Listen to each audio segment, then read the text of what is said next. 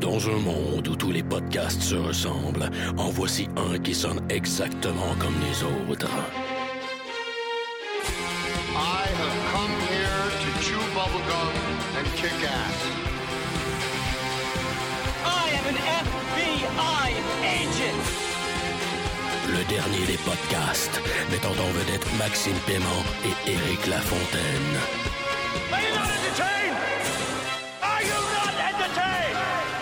Motherfucker.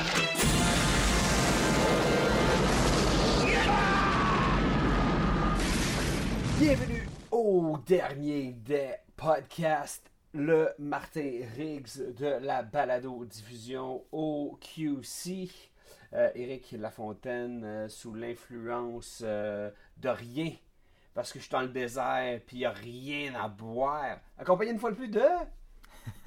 Nox! Moi, je bois de l'essence. Puis tu le craches dans quoi l'essence? Dans mon Dans ton moteur. micro? Pour qu'il fasse du Dans mon feu? micro. Un micro de feu. Ouais, ouais. Ben, comme vous, comme vous avez téléchargé cet épisode-là, vous savez de quoi on va parler. On va parler de Mad Max Fury Road, euh, un des gros films de cet été. Euh, on enregistre ça assez tard euh, depuis sa sortie. En fait, on l'enregistre pour sa sortie Blu-ray, DVD digital, qui se fait le 1er septembre en Amérique du Nord. Malheureusement, je n'ai pas pu le voir dans les meilleures conditions possibles. J'ai dû le voir sur mon sofa. Ce qui était quand même un petit peu décevant parce que ça, ça, ça m'a manqué le fait que ça aurait été plus grand puis il n'y aurait eu rien d'autre que le, le film. Car à la maison, il y a, il y a plein de distractions. hein, et et le, le- le cinéma maison, ça n'existe pas. Ça, ça, se peut pas.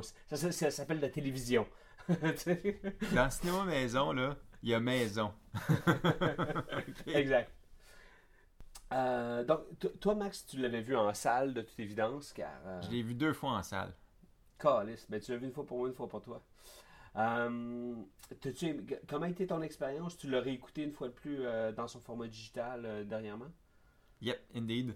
Écoute, euh, tu, veux que, tu veux que je parte? Ben oui, vas-y, écoute. T'es prête? Tu veux te lancer sur le Fury Road? pa- Pars le V8, puis euh, let's go, man. Il y a une route, puis euh, il y a juste une direction. En fait, il y en a deux.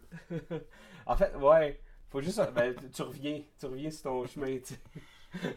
Ok, écoute, je vais commencer. euh, je vais commencer ça simplement en faisant un gros claim. Ouais. Dès que je l'ai vu, il est entré instantanément dans le top 10 des meilleurs films d'action de tous les temps. En ce moment, je le positionne en numéro 6. Et d'ici un an, deux ans, je peux facilement imaginer qu'il va être jusqu'au troisième meilleur film d'action de tous les temps. Voyons. donc. Aisément. Wow. Crime, c'est du gros. euh, C'est, je pense que c'est le meilleur film euh, comme courant qu'on a euh, critiqué depuis qu'on a parti le DDP. Je pense que c'est un des meilleurs films des 30 dernières années. C'est sûr, oui. Ouais. Ouais, je je suis d'accord. C'est un excellent film d'action. C'est- C'est ça mon claim. mon Ouais. claim, c'est que c'est déjà un classique. Puis c'est un chef-d'œuvre. C'est un chef-d'œuvre du cinéma. C'est même pas du cinéma d'action, c'est du cinéma. Ouais, oui, non, effectivement, c'est ce que c'est. Hein. C'est réellement du cinéma. Euh, c'est drôle parce que, tu sais, c'est- du post-apoc, comme on, on, on aime, on aime appeler ça. Puis, euh, moi, moi, j'aime ce sous-genre-là cinématographique autant que des, des, des pires essais de, de, de Jess Franco que de Warriors of the Wasteland ou que des, des stupides films italiens là, où ils blanchissaient de l'argent puis qui tournaient comme huit films dans le désert dans le même week-end pour euh, faire des fausses factures pour blanchir de l'argent puis des trucs de même J'adore ça. Puis j'aime cette culture-là. Le, fait qu'il y ait des armures transparentes, c'est pas la première armure. Tu sais, je veux dire, c'est un, un canevas que, que j'aime. Mais pour, pour la première fois, j'ai vu euh, ce sous-genre-là exploité avec beaucoup de maturité. Puis le, rendu était vraiment impressionnant pour ce que c'était. Tu puis je voulais comme t'interrompre et te dire, oui, ok, c'est un des meilleurs films d'action.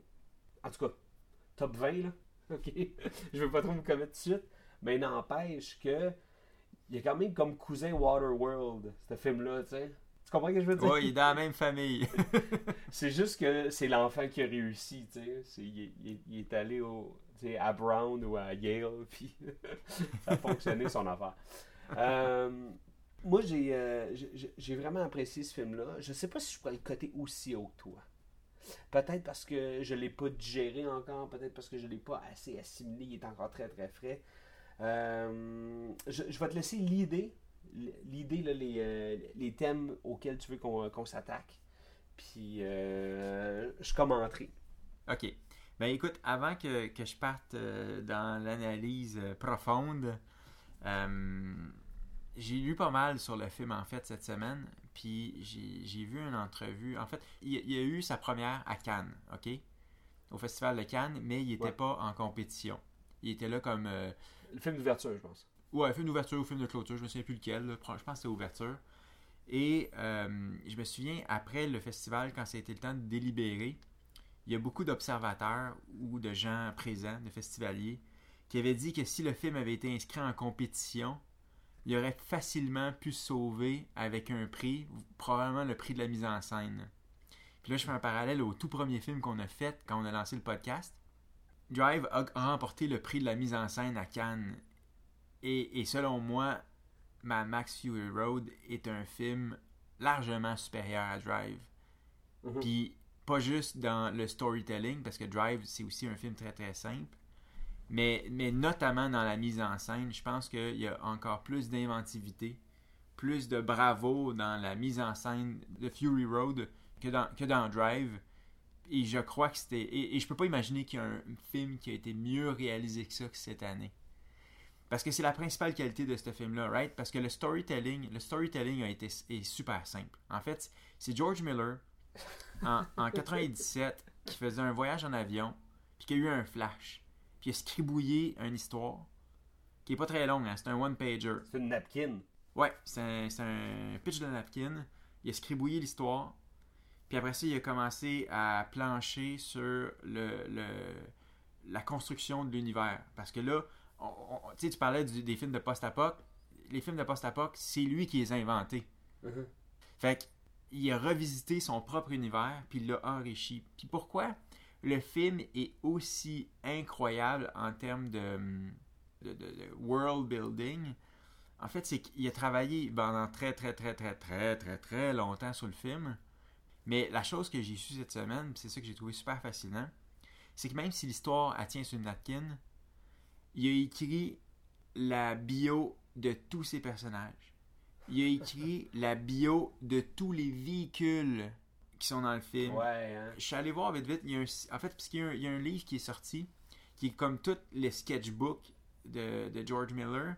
Wow. Tout ce qu'il a fait pour enrichir ce monde-là. Puis il y a aussi tout, tout le backstory de tout. Tu sais, comme Immortan Joe, c'était un militaire à la base. Ben, ça n'a pas été dur pour lui de prendre le contrôle. Puis il s'est servi du culte. Puis là, fait qu'il enrichit le culte. Il explique le culte, le culte du V8. C'est pour ça qu'ils font le signe de V. Puis c'est comme ça qu'il contrôle toute son, toute son armée, justement, les War Boys, à cause du culte. Puis pourquoi ils contrôlent les War Boys? C'est parce que eux, ben grosso modo, toute, ces, ces- ces- toute sa gang, ils ont toutes des tumeurs. Tu sais, comme euh, Knox, là, Ouais. Larry and Barry, là, ben, ils ont toutes des tumeurs. Grosso modo, c'est tous des gens qui ont une espérance de vie très, très, très, très mince. Fait que pour eux, d'aspirer à une seconde vie, c'est comme ça qu'ils maintiennent. Fait que tout ça, il a, il a tout enrichi son monde avec. Genre, tout, tout est super décrit. Puis c'est pour ça que même si il n'y a pas beaucoup de dialogue dans le film, mais il y a tellement de détails dans, le, dans le, le- la création de l'univers, puis il y a tellement d'originalité que même s'il y a peu de choses qui est dit, toi comme spectateur, tu dégages un paquet d'affaires, puis un paquet de backstory qui est pas nécessairement expliqué. C'est ça que je trouve le plus brillant de ce film-là, c'est que les meilleurs éléments ne sont pas expliqués. Furiosa, c'est quoi sa rédemption? Pourquoi elle a perdu son bras? Un mauvais scénariste aurait expliqué tout ça puis t'aurais dompé de l'information. Tu sais, Age of Ultron, là, il y a tellement d'infos, on- c'est comme trois films dans un. Celui-là, c'est juste un film. Il n'y a pas besoin de, de rien exposer, il n'y a pas besoin de, de rien expliquer, tout est là. tu sais.